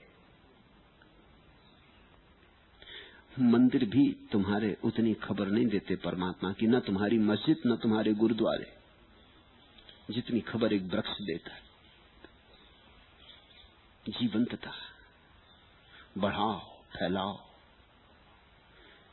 वृक्ष को देखते हो। अपूर्व है। इतना रहस्यमय है। एक गहरा जगत अपने भीतर छिपाए हुए है। उसके भी बड़े सपने हैं, आकाश को छूने के। उसकी भी बड़ी महत्वाकांक्षा है। वो भी अपने जीवन के लिए संघर्ष करता है और टिकता है। उसके भीतर भी कोई प्राण छिपा है, कोई आत्मा है। पशु पक्षियों को गौर से देखते, उनकी आँख में झांकते प्रकृति सदा से ध्यान के करीब लाने का एक अपूर्व उपाय रही उन 500 भिक्षुओं ने बहुत सिर मारा, गए जंगल, बहुत सिर मारा, मगर कुछ परिणाम न हुआ। जंगल गए होंगे, जंगल गए नहीं। पहुँच तो गए होंगे वृक्षों के पास, झरनों के पास, लेकिन अपने ही मन में घिरे रहे होंगे। वो आदमी के मन में ही उलझे रहे होंगे। बात समझे नहीं। जंगल जाने से ही थोड़ी कुछ हो जाएगा। जंगल के प्रति संवेदनशील होना चाहिए। जंगल जाने का अर्थ है आदमी और आदमी की सभ्यता पीछे छोड़ जानी चाहिए। अगर उस सभ्यता को तुम अपने मन में ले गए, जिनका नाम संस्कार है, अगर उन संस्कारों को तुम अपने साथ ले गए तो तुम वहाँ भी उन्हीं संस्कारों में घिरे बैठे रहोगे। तो ऊपर से तो दिखाई पड़ता है तुम जंगल आ गए। लेकिन भीतर से तुम कहीं भी आए ना कहीं गए। तुम वहीं के वहीं हो जहाँ थे। उन्होंने बहुत सिर मारा, मगर परिणाम कुछ ना हुआ। और शायद बुद्ध की बात सुन के वो लोभ में पड़ गए। ध्यान की महिमा सुनी होगी। ध्यान का गुणगान सुना होगा। ध्यान का अपूर्व आनंद सुना होगा। सच्चिदानंद की बातें सुनी होंगी। समाधि के सुख का बुद्ध का वचन मन में लोभ को जगाया होगा। मन में वासना उठी होगी कि ऐसी समाधि हमें भी मिले। गए थे लेकिन बिना समझे चले गए। गए थे लेकिन ठीक से समझ के ना गए कि ध्यान कैसी परिस्थिति में पैदा होता है, कैसी मनस्थिति में पैदा होता है। तो बहुत सिर मारा। सिर मारने से क्या होगा? सिर मारने से ध्यान होता होता तो बड़ी आसान बात हो जाती। समझ चाहिए, सिर मारने से कुछ भी नहीं होता। और समझ ना हो तो सिर मारने से और उलझन बढ़ सकती है। समझ हो तो सूत्र बड़े सरल है, सहज फिर सिर मारने में उन्होंने किया क्या होगा? लड़े होंगे विचारों से। सिर मारने का मतलब साफ़ है। लड़े होंगे विचारों से। बुद्ध ने कहा, निर्विचार चैतन्य। तो विचारों को हटाने की कोशिश की होगी, मारामारी की होगी विचारों के साथ। और जब तुम विचारों से लड़ोगे तो तुम उनको कभी ना हटा पाओगे। विचार लड़ने से कभी हटते ही नहीं, बढ़ते, और बढ़ते। किसी एक विचार से लड़के देखो, वो तुम्हारा पीछा करने लगेगा। जितना तुम उसे हटाओगे, उतना वो तुम्हारे संग साथ होने लगेगा। उछल उछल के तुम्हारे बगल में चलेगा। आगे पीछे होगा। तुम उसे हटाओ। तुम्हारे हटाने से नहीं हटेगा। तुम्हारे हटाने की चेष्टा से उसको और बल मिलेगा। नहीं, विचारों से लड़के कोई विचारों से मुक्त नहीं होता। विचारों के प्रति साक्षी बन के मुक्त होता है। और साक्षी बनने में कैसा सिर मारना? साक्षी बनने में सिर मारना ही नहीं होता। साक्षी बनने में तो बैठ जाता आदमी चुपकी मार के भीतर। विचार आते जाते देखता है। न पक्ष में सोचता, न विपक्ष में सोचता। न तो कहता बुरे हैं, न कहता भले हैं। कोई मूल्यांकन नहीं करता, कोई निर्णय नहीं लेता। आए जाए, उदासीन, तथस्थ। न राग, न विराग। आओ तो ठीक, ना आओ तो ठीक। न बुलाता है, न धकाता है। ऐसी चित्त की दशा में जब न विचार कोई बुलाए जाते और न धकाए जाते धीरे धीरे विचार तिरोहित हो जाते, सन्नाटा छा जाता। उस सन्नाटे के छा जाने पर भी साक्षी भाव में बैठा आदमी एकदम दीवाना नहीं हो जाता कि मिल गया मिल गया, क्योंकि मिल गया कि विचार आ गया। जैसे ही कहा मिल गया, चूक गए। पहुँचते पहुँचते फिसल गया पैर। पड़ने को था आखिरी मंजिल पर और गिर गए गड्ढे में। आखिरी समय तक पीछा करेगा मन अगर तुमने जरा सी भी उसको सुविधा दी। तुमने कहा मिल गया कि पा लिया कि अरे यही है। बस ये शब्द बन गए कि चूक गए, कि बाधा पड़ गई। तो विचार के प्रति सिर्फ़ जागना है और जाग के जब विचार चला जाए तो शून्य को भी पकड़ नहीं लेना है। शून्य जब आए तो उसके प्रति भी उदासी रखना, सुन लो, ठीक से। तुम्हारे जीवन में भी वो घटना कभी न कभी घटेगी, घटनी चाहिए। जब शून्य आए तो एकदम से प्रफुल्लित मत हो जाना, नहीं तो विचार ने फिर दांव मार दिया, फिर पीछे से आ गया, फिर पीछे के दरवाजे से घुसाया। बाहर ही खड़ा था, देख रहा था कि कहीं मौका मिल जाए तो प्रवेश कर जाए। शून्य आए तो शून्य को भी देखना, उसी तरह निष्पक्ष। जैसे विचारों को देख रहे थे, कहना ठीक है, तुम भी आए तो ठीक, जाओ तो ठीक। तुमसे भी मुझे कुछ लेना देना नहीं। शांति भी आए तो शांति को भी ऐसे ही देखना उदास नहीं कुछ रस लेना। तब शांति बढ़ेगी, तब शून्य घना होगा और धीरे धीरे विचार थक जाएगा। इतना थक जाएगा कि उसमें प्राण न रह जाएँगे कि वो वापस लौट सके। इस दशा का नाम ध्यान है। उन्होंने बहुत सिर मारा, मगर कुछ परिणाम न हुआ। सिर मारने से परिणाम होता भी नहीं। सिर मारने से विक्षिप्त हो सकते हो, विमुक्त नहीं। ये कोई जिद्दा जिद थोड़ी है, ये कोई लड़ाई झगड़ा थोड़ी, ये कोई युद्ध थोड़ी है। यहाँ समझ काम आती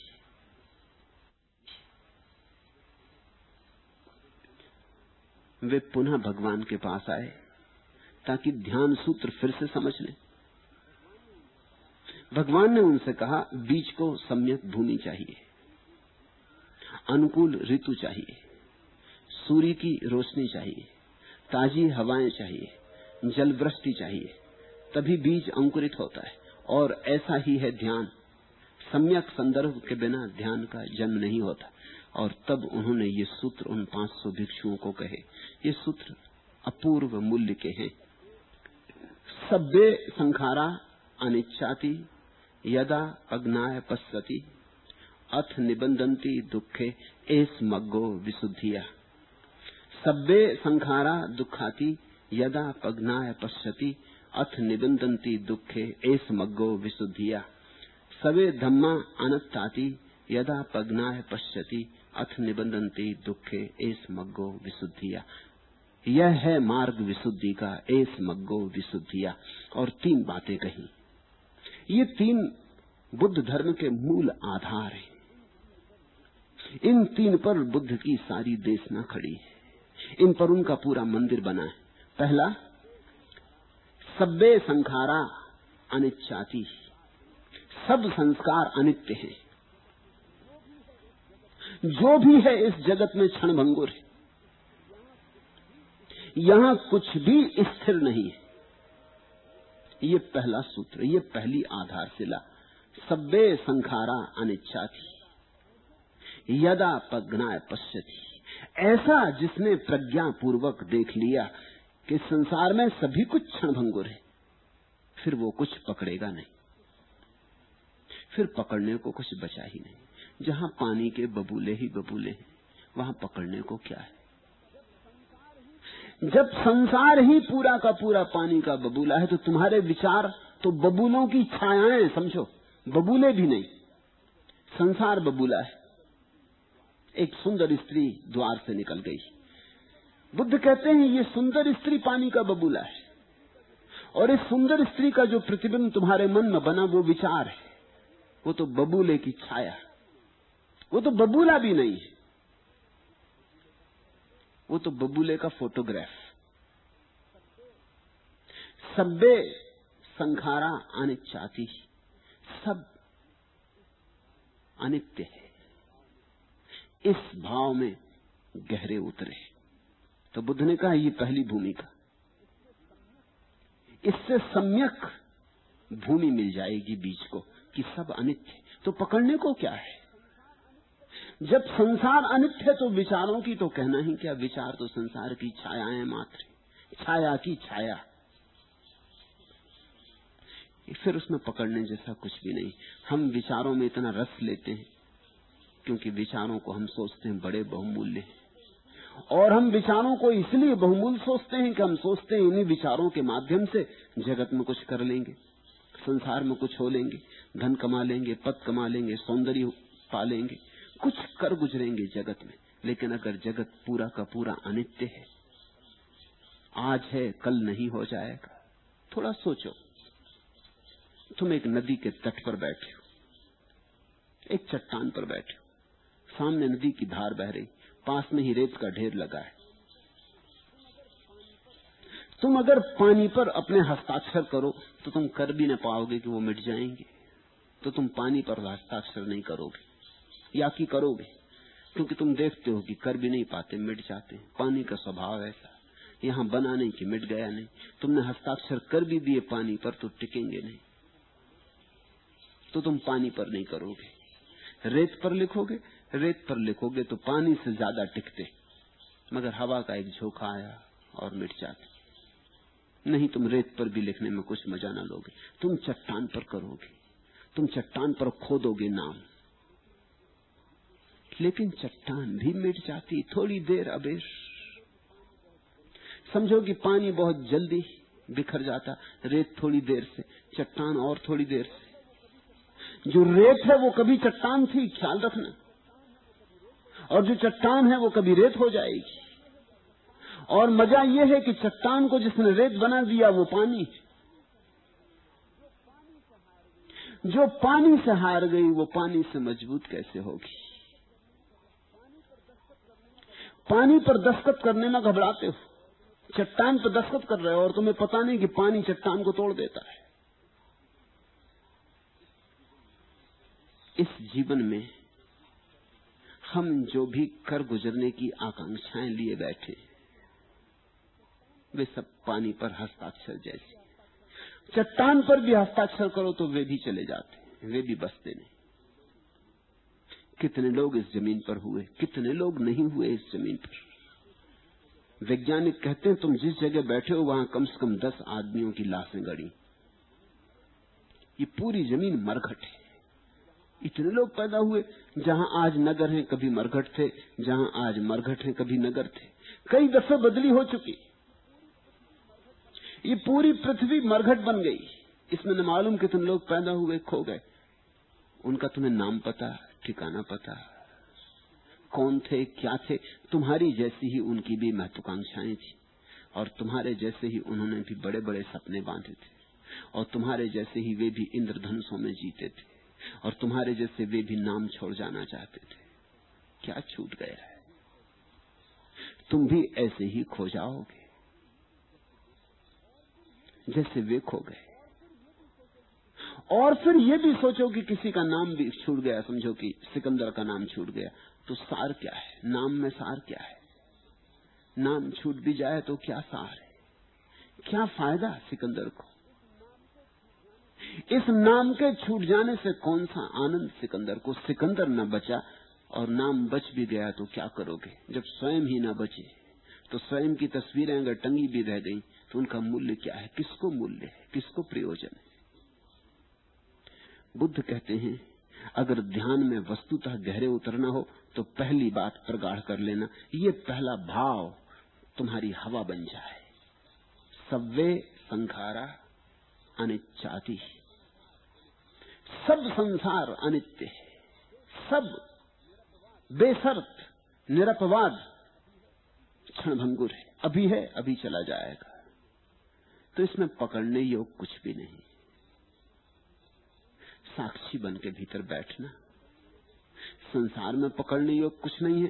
आँख बंद जब करोगे तो विचारों का संसार दिखाई पड़ेगा। इसमें तो पकड़ने योग कुछ हो भी कैसे सकता है? आए बुरे विचार, जाएँ बुरे विचार, आए भले विचार, जाएँ भले विचार।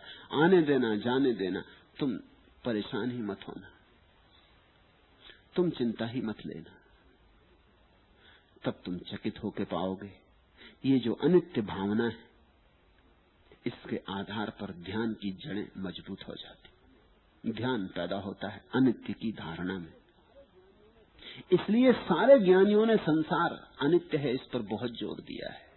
और बुद्ध का ज़ोर तो अतिशय बुद्ध ने तो ज़ोर पूरे अंतिम तर्क तक पहुँचा दिया। बुद्ध ने यही नहीं कहा कि संसार अनित्य बुद्ध ने कहा, तुम भी अनित्य हो।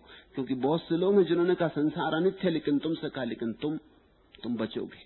आत्मा बचेगी। बुद्ध ने कहा, यहाँ कुछ भी नहीं बचेगा, न ये बाहर का बचेगा, न कुछ भीतर का बचेगा, यहाँ कुछ बचता ही नहीं। इसको समझने की कोशिश करना। यहाँ बचना होता ही नहीं, यहाँ बहाव ही बहाव, यहाँ सब बह रहा है। तुम भी बह रहे, संसार भी बह रहा है। इस बहाव के बीच ठहरने की कोई जगह ही नहीं, कोई शरण स्थल नहीं। इस बात की प्रज्ञा सब्वे संखारा अनिच्छाती यदा अग्नाय पश्यति। इस बात का तुम्हें दर्शन हो जाए, इसका बोध हो जाए। तो ध्यान लगेगा। तब सभी दुखों से निर्वेद प्राप्त हो जाता है। यही विशुद्धि का मार्ग है। अत निबिदंती दुखे, एस मग्गो विशुद्धिया। बुद्ध कहते ये है विशुद्धि का मार्ग। ध्यान यानी विशुद्धि। एस मग्गो विशुद्धिया पहला सूत्र, पहला चरण इस विशुद्ध होने के मार्ग का, कि सब संसार अनित्य है। दूसरा सूत्र सवे संखारा दुखाती यह संस्कार दुख रूप है। यह सारा संसार दुख रूप है। इसमें अगर जरा सी भी आशा रखी कि शायद कहीं थोड़ा बहुत सुख छिपा हो तो उतनी आशा के सहारे ही ध्यान अटक जाएगा। तुमने अगर सोचा कि ये विचार आए हैं, इनमें से एकांत को चुन लू, जो अच्छा है, शुभ है, सहयोगी है, कल्याणकारी है, शायद इससे लाभ होगा। बाकी को छोड़ दू निन्यानबे छोड़ दू, एक को पकड़ लू। तो बुद्ध कहते हैं, एक के पीछे बाकी निन्यानबे कतार बाँध के खड़े हो जाएँगे। वो एक भीतर आया कि बाकी भी भीतर आ जाएँगे। तुमने द्वार एक के लिए खोला कि सब भीतर आ जाएँगे। द्वार बंद करना हो तो पूरा ही बंद कर देना। इसमें जरा भी पक्षपात मत करना। अगर तुमको ऐसा लगा कि थोड़ा सा सुख मिल जाए शायद तो फिर तुम अटके रहोगे। नहीं, सुख यहाँ है ही नहीं। बुद्ध का इस पर ज़ोर बड़ा प्रगाढ़ है। संखारा दुखाती। ये सारा संसार दुख रूप है। ये सारा संसार बस दुख ही दुख है। यहाँ सुख की एक किरण भी नहीं। यहाँ कोई आशा ना रखो। जिस दिन सारी आशा निराशा हो जाती, उसी दिन ध्यान का अंकुर फूटने लगता है। ध्यान का अंकुर नहीं फूट रहा, क्योंकि तुम्हारी आशाएँ ध्यान के बीच पर पत्थर की तरह बैठी। सब संसार दुख है। यह जब मनुष्य प्रज्ञा से देख लेता है, तब सभी दुखों से निर्वेद को प्राप्त होता है। बड़ी अजीब बात बुद्ध कहते हैं कि जिस दिन ये दिखाई पड़ जाता है कि सब दुख है, उसी दिन दुख से छुटकारा होने लगता है। क्यों? दुख के बांधने की तरकीब यही है कि दुख जब आता है तो पहले तो यही बताता है कि मैं सुख हूँ। तुम सुख को पकड़ते हो, दुख को तो कोई पकड़ते ही कहा? तुम सुख को पकड़ते हो, दुख पकड़ में आ जाता है, ये दूसरी बात है। मगर तुम गए थे फूल पकड़ने। कांटे चुभ गए, ये दूसरी बात। हर कांटा फूल का धोखा देता है। हर कांटे ने विज्ञापन कर रखा है कि मैं फूल। हर कांटे ने प्रचार कर रखा है कि मैं फूल। आओ मेरे पास, देखो कितना सुंदर। और दूर से सभी कांटे फूल जैसे मालूम होते। जैसे जैसे पास आते हो, वैसे वैसे मुश्किल होती। जब बिल्कुल पास आ जाते हो, जबकि हटने का उपाय भी नहीं रह जाता, तब कांटा छाती में चुभ जाता है। लेकिन तब बहुत देर हो गई होती। और तो आदमी की मूढ़ता ऐसी है कि एक कांटा चुभ जाता तो वो कहता है एक कांटे ने धोखा दिया, सभी फूल थोड़े झूठ होंगे, ये कांटा झूठ निकला कहीं और तलाशेंगे। फिर और दूसरे कांटों के भ्रम में पड़ता है। ऐसे भ्रम चलते ही जाते हैं। ये मृग मरीची का अंत ही नहीं आती, इसकी कोई सीमा ही नहीं है। आदमी अनुभव से कुछ सीखता ही नहीं। बुद्ध कहते हैं, ये सारा संसार दुख है, ऐसा जान लेने से ही दुख से छुटकारा हो जाता जहाँ जहाँ सुख हो, जान लेना, वहाँ वहाँ दुख होगा। जहाँ जहाँ सुख दिखाई पड़े, बहुत गौर से आँख गड़ा के देखना, वहाँ तुम दुख को छिपा हुआ प्रतीक्षा करते पाओगे। यही विशुद्धि का मार्ग है। अथ निबदंती दुखे एस मग्गो विशुद्धिया।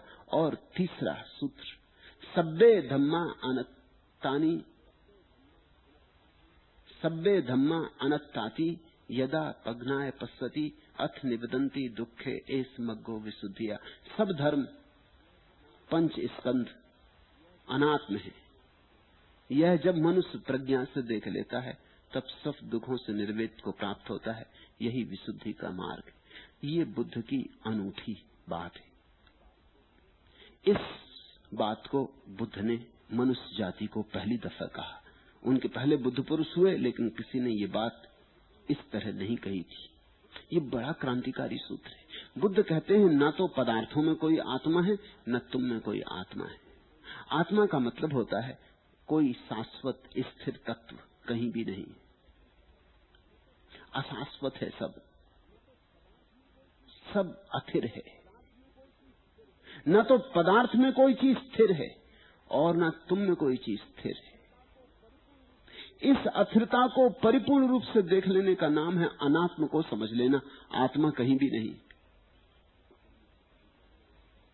अगर ये दिखाई पड़ने लगे कि आत्मा कहीं भी नहीं है, सभी कुछ स्कंध मात्र हैं, जोड़ मात्र हैं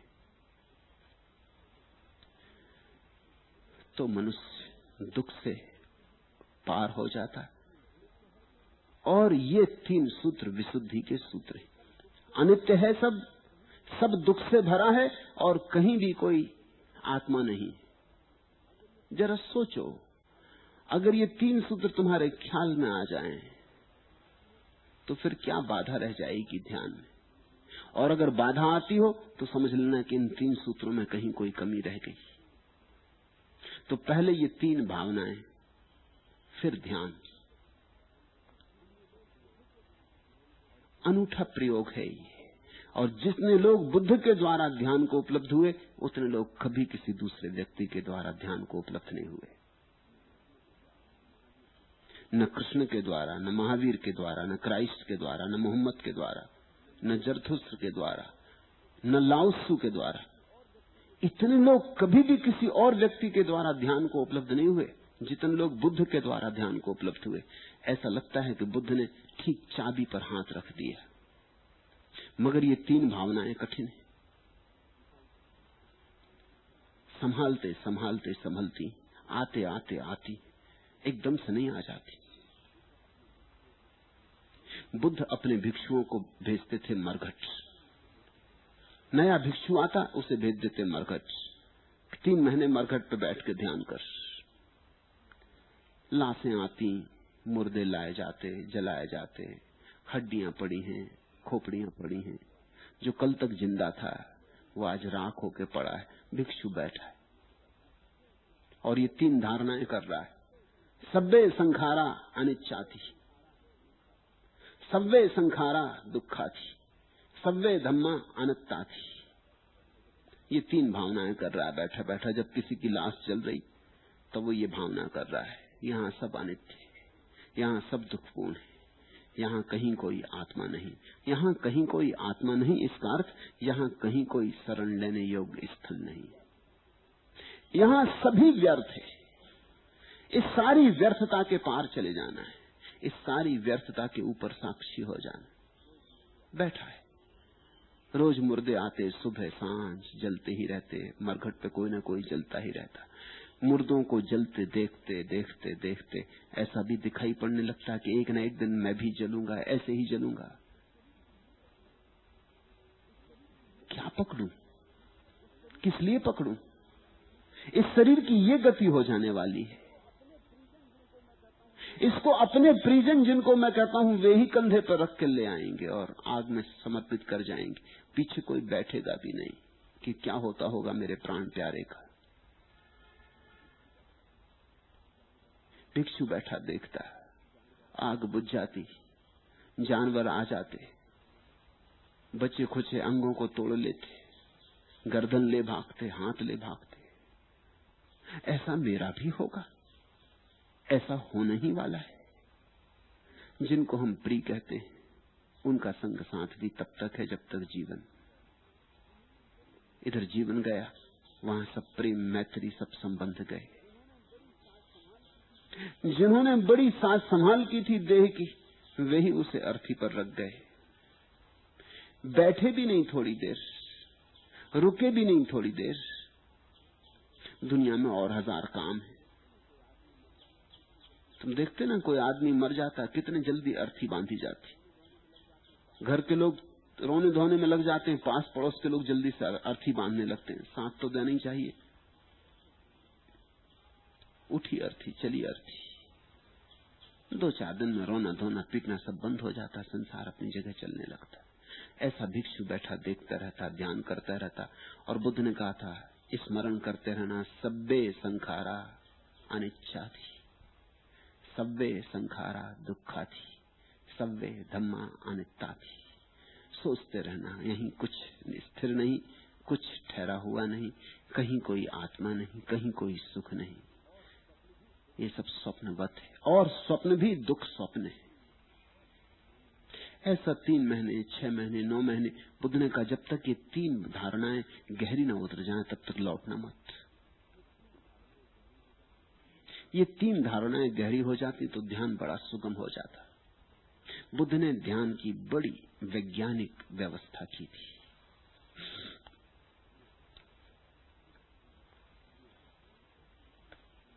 ये सूत्र संदर्भ का पूर्वार्ध था। अब उत्तरार्ध। भगवान से नवदृष्टि ले, उत्साह से भरे वे भिक्षु पुनः अरण्य में गए। उनमें से सिर्फ़ एक जेतवन में ही रह गया। चार सौ निन्यानबे गए इस बार, पहले पाँच सौ गए थे। एक रुक गया।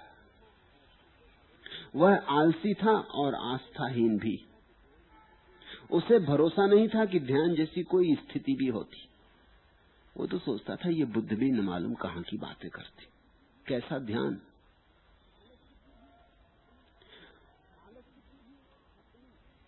आलस्य की भी अपनी व्यवस्था है, तर्क की। आलस्य भी अपनी रक्षा करता है।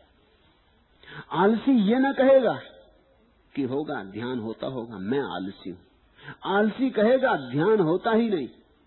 मैं तो तैयार हूँ करने को, लेकिन ये ध्यान इत्यादि सब बातचीत है। ये कुछ होता नहीं। आलसी ये ना कहेगा कि मैं आलसी हूँ इसलिए परमात्मा को नहीं खोज पाता। आलसी कहेगा, परमात्मा है कहाँ? होता तो हम कभी का खोज लेते, है ही नहीं तो खोजे क्या? और चादर तान के सो रहता है। आलस्य अपनी रक्षा में बड़ा कुशल है, बड़े तर्क खोजता है।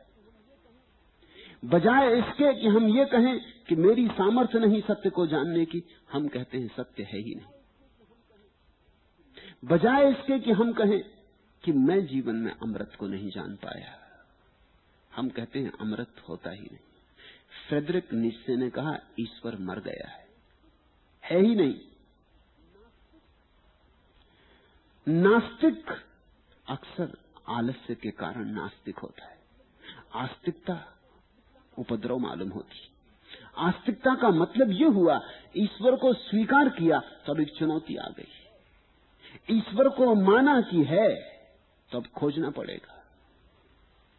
न मालूम खोज कितना समय ले, कितना कंटकाकीर्ण हो मार्ग, कितने पहाड़ी चढ़ाव हो, पता नहीं कितना श्रम करना पड़े।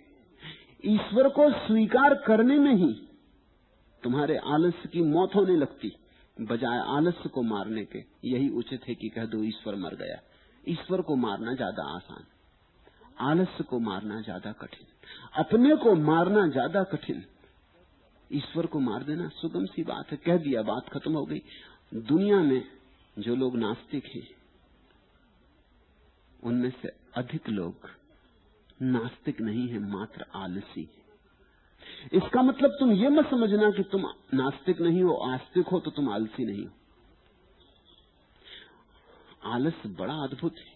ये नास्तिकता में भी शरण खोज लेता, आस्तिकता में भी। आस्तिक कहता है हाँ जी, ईश्वर है, अब और क्या खोजना? हम तो स्वीकार ही करते। हम तो मानते ही हैं कि उसी ने बनाया सब, उसी का खेल है, वही खिलवा रहा जब तक खिलवाएगा, खेलेंगे। और आदमी के किए क्या होता? जब उसकी मर्ज़ी होगी, उसका प्रसाद बरसेगा तो सब हो जाएगा। वो ना बुलाए, तब तक कहीं कोई जाता। अपनी खोज से क्या होगा? उसकी कृपा होगी, तब सब होगा। ये भी आलस्य है। नास्तिक ईश्वर नहीं है, ऐसा कह के अपनी आलस्य को बचा लेता। आस्तिक ईश्वर है, बिना खोजे, बिना सोचे, बिना चुनौती स्वीकार किए, स्वीकार कर लेता। इस स्वीकार में भी आलस्य है। वो कहता है, जी, मंदिरों में है, मस्जिदों में और कभी कभी जाके पूजा भी कराते हैं, धर्म उत्सव आता है तो प्रार्थना भी कर लेते हैं। हम तो मानते हैं आस्तिक है, मगर न आस्तिक खोजता, न नास्तिक खोजता। दोनों बेईमान है। धार्मिक आदमी और ही तरह का होता। धार्मिक आदमी कहता है, मैं खोजूँगा, मैं यात्रा पर निकलूँगा। कितने ही दूर हो सत्य लेकिन जाऊँगा। क्योंकि इस जीवन को व्यर्थ चीज़ों में गंवाने में क्या सार है, इसे मैं सत्य की खोज पर समर्पित करूँगा। समर्पित जीवन होता है धार्मिक का। खोज का जीवन होता है धार्मिक का। अन्वेषण का अभियान होता है उसके जीवन में। कितने ही उतुंग पर्वतों पर बैठा हो सत्य, जाऊँगा। मिट जाऊँ मार्ग में भला। लेकिन यहाँ बैठे बैठे कोई प्रयोजन नहीं। वो जो एक भिक्षु था रुक गया, आलसी था, आस्थाहीन भी था। लेकिन उसने अपने मन में सोचा, ध्यान जैसी कोई स्थिति होती नहीं। ये बुद्ध पुरुष भी न मालूम कहाँ की बातें करते। प्रत्येक रोग अपनी रक्षा करता है, सावधान। हर रोग अपनी रक्षा करता है। हर रोग तरकीबें जुटाता है कि तुम कहीं औषधि न खोज लो। अरण्य में गए भिक्षु, उद्योग करते हुए शीघ्र ही ध्यान के अनुभव से मंडित होकर भगवान के चरणों में उपस्थित हुए। उनके व्यक्तित्व और हो गए थे। उनकी मुख आकृतियाँ और हो गई थी। एक सौंदर्य और एक ज्योति उन्हें घेरी हुई थी। अंधा भी देख ले, बहरा भी सुन ले। जो नहीं समझता वो भी पहचान ले। ऐसी उनकी दशा थी। ध्यान मंडित हो वे वापस लौटे। वे चार सौ निन्यानबे भिक्षु, एक नए ज्योतिर्प्रवाह की तरह वापस लौटे। उनकी सुगंध बदल गई थी। उनके मुखौटे गिर गए थे। उनके झूठ गिर गए थे। उनके विचार विसर्जित हुए थे। वे शांत हुए थे। शून्य का उन्हें स्वाद लगा था। शून्य की तरंग उठी थी। वे नए होकर आए थे। उनका पुनर्जन्म हुआ था। उनकी चाल और थी, ढाल और थी। उनकी सारी शैली बदल गई थी। जिनने उन्हें पहले जाना था, वो शायद पहचान भी ना पाते कि ये वही व्यक्ति है। सिर्फ़ रंग रूप वही रह गया था। उतना ही फ़र्क हो गया था जैसे कि बुझे दिए में और जले दिए में होता। बुझा दिया, मिट्टी का दिया, तेल भरा हो, बाती भी अटकी हो, मगर बुझा है। जला दिया वही का वही है। एक अर्थ में मिट्टी वही है, तेल वही है, बाती वही है, लेकिन एक अभिनव घटना घट गई ज्योति उतर आई है। ये आत्मवान होकर लौटे थे।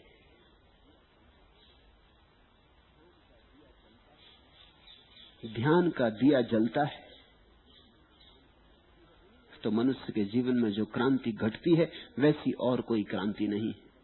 उन्होंने आकर आज जैसी भगवान की वंदना की, वैसी कभी न की थी, वैसी कभी करते भी कैसे? आज पहली बार भगवान के चरणों में झुके। आज झुकने के लिए कुछ कारण था। अब तक तो जो था, औपचारिक रहा होगा। झुकना चाहिए, झुकते थे। आज झुकना चाहिए कि बात ही ना थी। आज तो चाहते भी कि ना झुके तो भी रुक न सकते थे। क्रांति घटी थी, स्वाद लगा था, अनुभव हुआ था। आज दिखाई पड़ा था, बुद्ध का वास्तविक रूप उन्हें दिखाई ही तब पड़ता है, जब कुछ ज्योति तुम्हारे भीतर भी आ जाए। कुछ तुम कृष्ण में हो जाओ तो कृष्ण समझ में आते। कुछ तुम बुद्ध में हो जाओ तो बुद्ध समझ में आते। बुद्ध जैसे जब तक न हो जाओ कुछ, तब तक कैसे बुद्ध को पहचानो? ध्यान ने उन्हें भी भगवत्ता की थोड़ी सी झलक दे दी थी। आज भगवान को पहचान सकते थे। अब तक तो मान्यता थी। लोग कहते थे भगवान है तो वो भी कहते थे भगवान है। मगर भीतर तो कहीं संदेह रहा ही होगा। संदेह इतनी आसानी से जाता भी कहा? भीतर तो कहीं न कहीं छिपी तल पर कोई कहता ही रहा होगा कि पता नहीं, भगवान है कि नहीं है। दिखते तो जैसे और आदमी वैसे ही। फिर कौन जाने? फिर क्या इनके भीतर हुआ है? हम कैसे पहचाने? जब अपनी ज्योति भी जल जाती, तब पहचान आती, तब भाषा हमारे हाथ में होती। ये बुद्ध की भाषा सीख कर लौटे थे, ध्यान सीख कर लौटे थे। उन्होंने आकर आज जैसी भगवान की वंदना की, जैसे नाचे होंगे। जिससे आह्लादित उत्सव मनाया होगा। आज जाने होंगे इस आदमी की करुणा कितनी प्रगाढ़ है। आज जाने होंगे कि यह अगर न होता तो हम कभी जागते ही ना जन्मों जन्मों तक न जागते। जागना हो ही नहीं सकता था। इस आदमी ने हमें जगा दिया। अगर ये न होता तो हम सोए ही रहते, सोए ही रहते। कोई आशा न थी।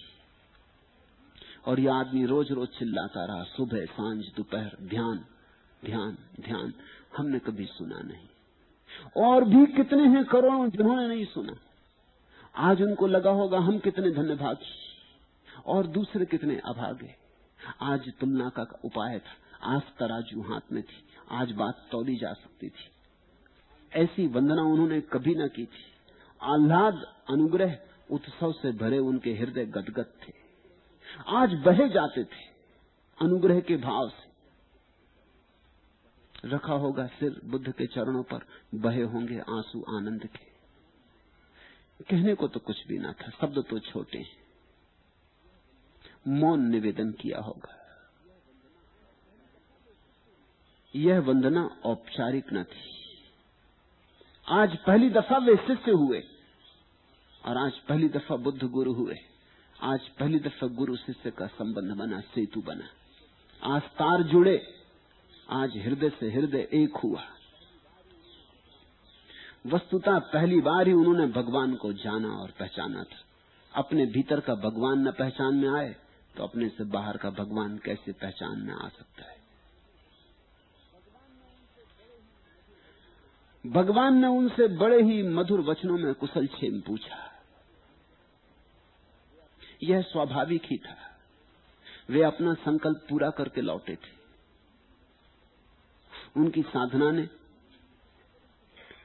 एक महत्वपूर्ण मंजिल पूरी कर ली थी। जीवन की सबसे बड़ी संपदा का अनुभव शुरू हुआ था। उनके बीज अंकुरित हुए थे। कठिन को उन्होंने श्रम से सरल कर लिया था। असंभव को संभव बनाया था। निश्चय ही ध्यान से असंभव कुछ भी नहीं। ध्यान से ज़्यादा असंभव कुछ भी नहीं। और जिस दिन ध्यान संभव हो जाता, उस दिन सब संभव हो गया। तुम सब कमा लो, तुम सब इकट्ठा कर लो, तुम सारे पृथ्वी के मालिक हो जाओ। तुम दरिद्र हो, दरिद्र ही मरोगे।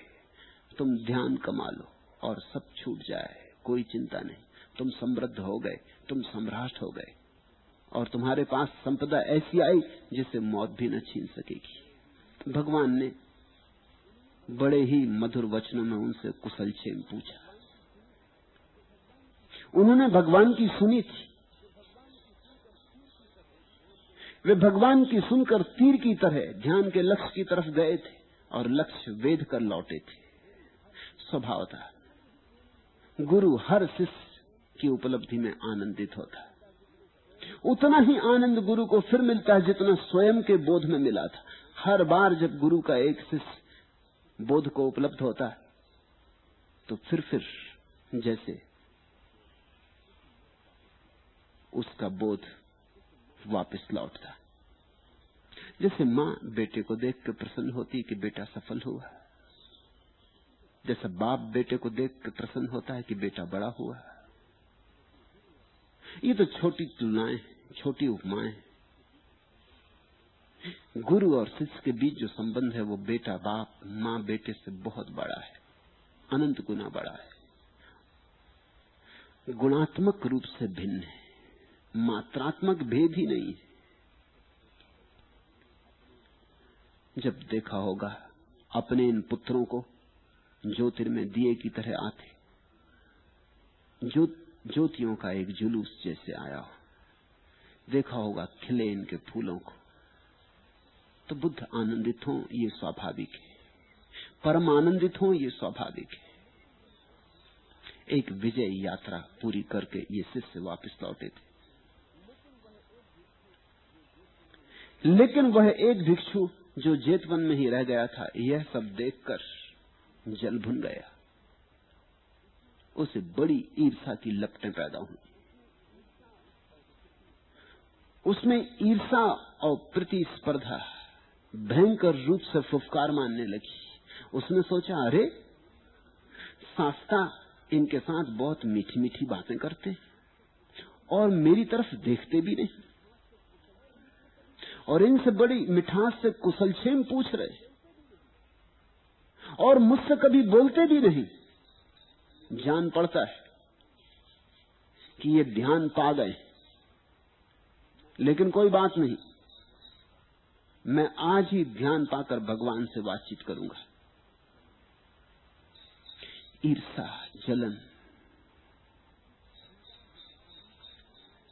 प्रतिस्पर्धा अहंकार के कारण वह ध्यान पाना चाहता था। ईर्षा के कारण वह ध्यान पाना चाहता था। स्पर्धा के कारण वह ध्यान पाना चाहता था। और ध्यान के मार्ग में इनसे बड़ी बाधाएँ नहीं। और वह चाहता था आज का आज हो जाए। वो चाहता था कल सुबह मैं भी ऐसा ही आऊँ ज्योतिर्मय। और भगवान मुझसे भी ऐसी ही कुशल छेम पूछे। मगर ये कारण ही गलत थे। एक क्षण में भी कभी ध्यान हो सकता है।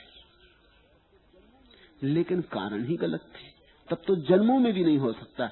इन कारणों के आधार पर तो ये भिक्षु अनंत जन्मों तक भी चेष्टा करे तो भी इसका दिया जलेगा नहीं, इसका फूल खिलेगा नहीं। वह रात भर ध्यान की कोशिश करता रहा। कभी बैठकर ध्यान किया, कभी खड़े होकर ध्यान किया, बैठकर भी नहीं लगा, खड़े होकर भी नहीं लगा, नींद भी आने लगी। क्रोध भी आने लगा। ईर्षा और और घना धुआँ उठाने लगी। कभी चलकर ध्यान किया कि कहीं नींद ना आ जाए। सुबह के पहले ध्यान कर ही लेना था। जैसे जैसे रात बीतने लगी, नींद ज़ोर पड़ने लगी, वैसे वैसे और पगलाने लगा वो भिक्षु। वो बिहार में चलता हुआ चारों तरफ़, रात के अंधेरे में बुद्ध दो तरह के ध्यान कहे एक बैठकर और एक चलकर। चलने वाले ध्यान का नाम है संक्रमण। तो बैठ के करे तो नींद लग जाए तो वो चल चल के ध्यान करने लगा, दौड़ने लगा। क्योंकि चलते चलते भी नींद के झपके आने लगे, और सुबह के पहले पूरा कर लेना है। रात भर का जागरण और जलन की ऐसी दशा, और अहंकार का ऐसा आहत भाव, और अहंकार की ऐसी प्रबल चेष्टा की कल सुबह सिद्धि कर देना कि न केवल मेरा दिया जल गया, बल्कि और दूसरों से ज़्यादा प्रज्वलित है, बड़ी मेरे दिए की लौ है। सुबह होने के पहले ही वो करीब करीब पागल सी अवस्था में हो गया। एक पत्थर पर गिर पड़ा, जिससे उसके पैर की एक हड्डी टूट गई। उसकी चीख सुनकर सारे भिक्षु जाग गए। भगवान भी जाग गए। उस भिक्षु पर उन्हें बड़ी दया आई। उन्होंने उससे कहा, भिक्षु यह तो ध्यानी होने का मार्ग नहीं। और गलत कारणों से कोई कभी ध्यान को उपलब्ध होता भी नहीं। जाग, होश में आ, ध्यान हो सकता है। लेकिन बीज को ठीक भूमि चाहिए। पत्थरों पर रख देगा बीज को तो ध्यान नहीं होगा। ऐसी जगह बीज को फेंक देगा जहाँ जल अनुपलब्ध हो तो बीज अंकुरित नहीं होगा। अहंकार पर ध्यान को अंकुरित करना चाह रहा है। पत्थर पर शायद कभी बीज अंकुरित हो जाए, लेकिन अहंकार के पत्थर पर ध्यान कभी अंकुरित नहीं होता। ध्यान की तो मौलिक शर्त है निरअहकार भाव, अनत्ता भाव, अनात्म भाव।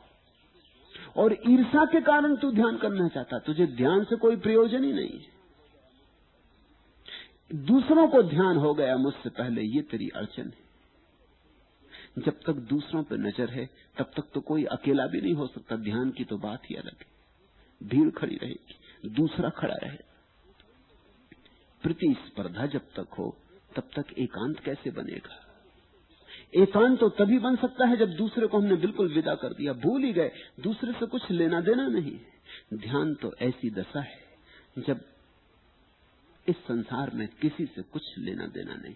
न किसी के आगे होना, न किसी के पीछे होना। जब तुम इस संसार में किसी से अपनी तुलना ही नहीं करते हो, तभी ध्यान घट सकता है। ख्याल रखना, ध्यान की यात्रा में भी प्रतिस्पर्धा पकड़ लेती। जैसे धन की यात्रा में पकड़ती, किसी ने बड़ा मकान बना लिया तो तुम चले कि मैं भी बड़ा मकान बनाऊँ। चाहे तुम्हें ज़रूरत हो, चाहे ना हो। किसी ने शादी में लाख रुपए खर्च किया तो तुम पागल हो गए। कि दो लाख खर्च करने ही पड़ेंगे अपने बेटी की शादी में। इज़्ज़त का सवाल है। चाहे दिवाला निकल जाए, लेकिन ये दो लाख तो करने ही पड़ेंगे। मैंने सुना है, मुल्ला नसुद्दीन की पत्नी कार से उतरी और बेहोश होकर गिर पड़ी। मुल्ला भागा हुआ आया, पंखा किया, पानी छिड़का, होश आया तो पूछा, बात क्या है? तो उसने कहा, इतनी गर्मी तो मुल्ला ने कार की तरफ़ देखा, कहा कि, भगवान तो खिड़की के कांच क्यों नहीं खोले? उसने कहा, कैसे खोलती? क्या मोहल्ले भर में बदनामी करवानी है? कि अपने पास गाड़ी है जो एयर कंडीशन नहीं? तो कांच की खिड़कियाँ बंद रखे। चाहे प्राण निकल जाए, मगर मोहल्ले में ये बदनामी तो नहीं होनी चाहिए कि एयर कंडीशन गाड़ी नहीं है मुल्ला के पास। ऐसे ही हम जी रहे हैं। ऐसे हम संसार में जीते हैं। ये संसार में तो ठीक ही है। लेकिन ऐसे ही तो हम ध्यान में भी जीने लगते ऐसे ही हम सन्यास में भी जीने लगते वहाँ भी प्रतिस्पर्धा की कोई मुझसे आगे न निकल जाए कि कौन पीछे है, कौन आगे है। बड़ी चिंता लगी रहती तो फिर ध्यान कभी फलित न होगा। तब बुद्ध ने ये गाथाएँ कही। उत्थान कालम ही अनुत्थानो युवा बलि आलस्यम उपेतो सम संकल्प मनो कुसितो पग्नाय मग्गम अलसोना विंदती योगा वे जायती भूरी आयोगा भूरी संख्यो एतम द्वेधा पथम जत्वा भवाय विभवाय चा। तत्थतानम निवेश्य यथा भूरी पवद्धति वनम छिंदत मा रुखम वन तो जायती भयम छित्वा वनंच वनथंच निबना होत भिखवो जो उद्योग करने के समय उद्योग न करने वाला है, जो युवा और बली होकर भी आलस्य से युक्त होता है, जो संकल्प रहित है और दीर्घ सूत्री है, वह आलसी पुरुष प्रज्ञा के मार्ग को प्राप्त नहीं करता है। जब समय हो उद्योग करने का तो उद्योग करना चाहिए। ठीक समय था जब ये 500 भिक्षु जा रहे थे अरण्य को, तू भी गया होता। तब इनकी इतनी बड़ी तरंग थी, उस तरंग में शायद तू भी तिर गया होता। तब एक मौसम आया था ध्यान का, वो सारा जंगल ध्यान से भर गया होगा जिससे वसंत आता है और फूल खिल जाते हैं। ऐसे ये 500 भिक्षु ध्यान कर रहे थे। इनके ध्यान की तरंगें पैदा हो रही थी। तब तो तू गया नहीं पागल। जब समय था, ऋतु आई थी, जब वसंत आया था, ऐसा मुश्किल से होता है, जब 500 लोग एक साथ ध्यान करने किसी जंगल में प्रविष्ट हुए हो, उस जंगल की पूरी हवा बदल जाती, उस जंगल की तरंग बदल जाती। उस तरंग में तो कभी कभी ये भी हो जाता है कि पशु पक्षी भी ध्यान को उपलब्ध हो जाते हैं कभी कभी पौधे भी ध्यान को उपलब्ध हो जाते अनहोनी घट सकती थी। असंभव संभव हो सकता था। इतना बड़ा प्रवाह था। तब तो तू गया नहीं। जब उद्योग करना था, तब उद्योग ना किया। युवा है तू बली है तू, और आलस्य से युक्त है और आलस्य के लिए तर्क खोजता है। तब तो तूने ये सोचा कि ध्यान इत्यादि होता कहाँ है।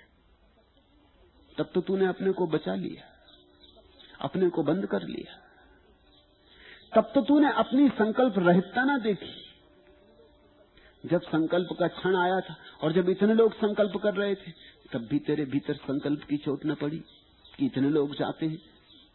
ज़रूर कुछ होगा, मैं भी जाऊँ। एक प्रयोग तो करके देखूँ। और बुद्ध कहते हैं तो झूठ तो ना कहते होंगे।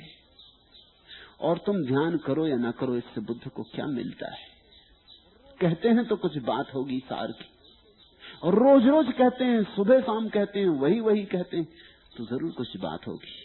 तूने मुझे तो देखा होता, मेरी तरफ़ तो देखा होता, वो भी तूने न किया। तूने सोचा, ध्यान इत्यादि होता कहाँ ये चार सौ निन्यानबे लोग जाते थे। इनकी भी बुद्धि पर तूने जरा भरोसा न किया। तूने अपने आलस्य पर भरोसा किया।